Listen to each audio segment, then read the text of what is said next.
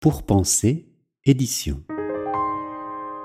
Si tu as le livre, lorsque tu entends Tourne la page. Aline de Pétigny, Et au piano Armel Dupas, La fourmi Rikiki. Il y a peu de temps de cela, une toute petite fourmi, la fourmi Rikiki, s'ennuyait dans le fond de son lit.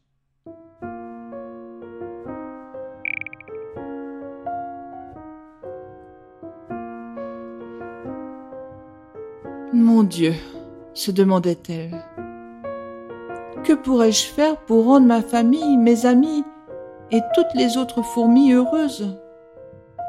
Peut-être devrais-je les aider à faire la cuisine et le ménage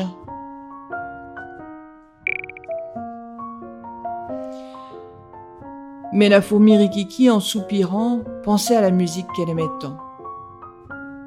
Une fourmi doit être travailleuse, je le sais bien. Les musiques qui me font danser et chanter dans le vent sont pour les cigales et non pour moi.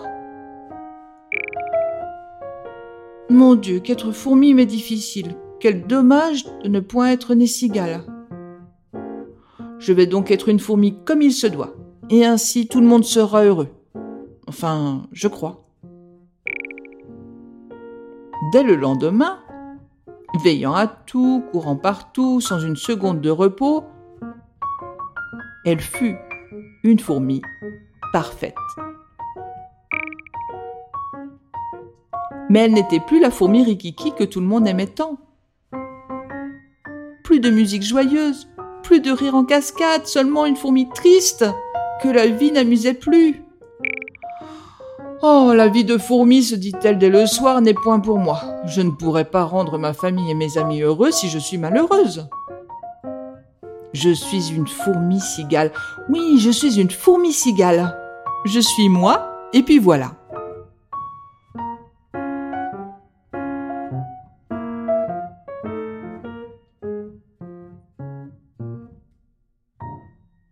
Retrouvez cette histoire et bien d'autres sur pourpenser.fr.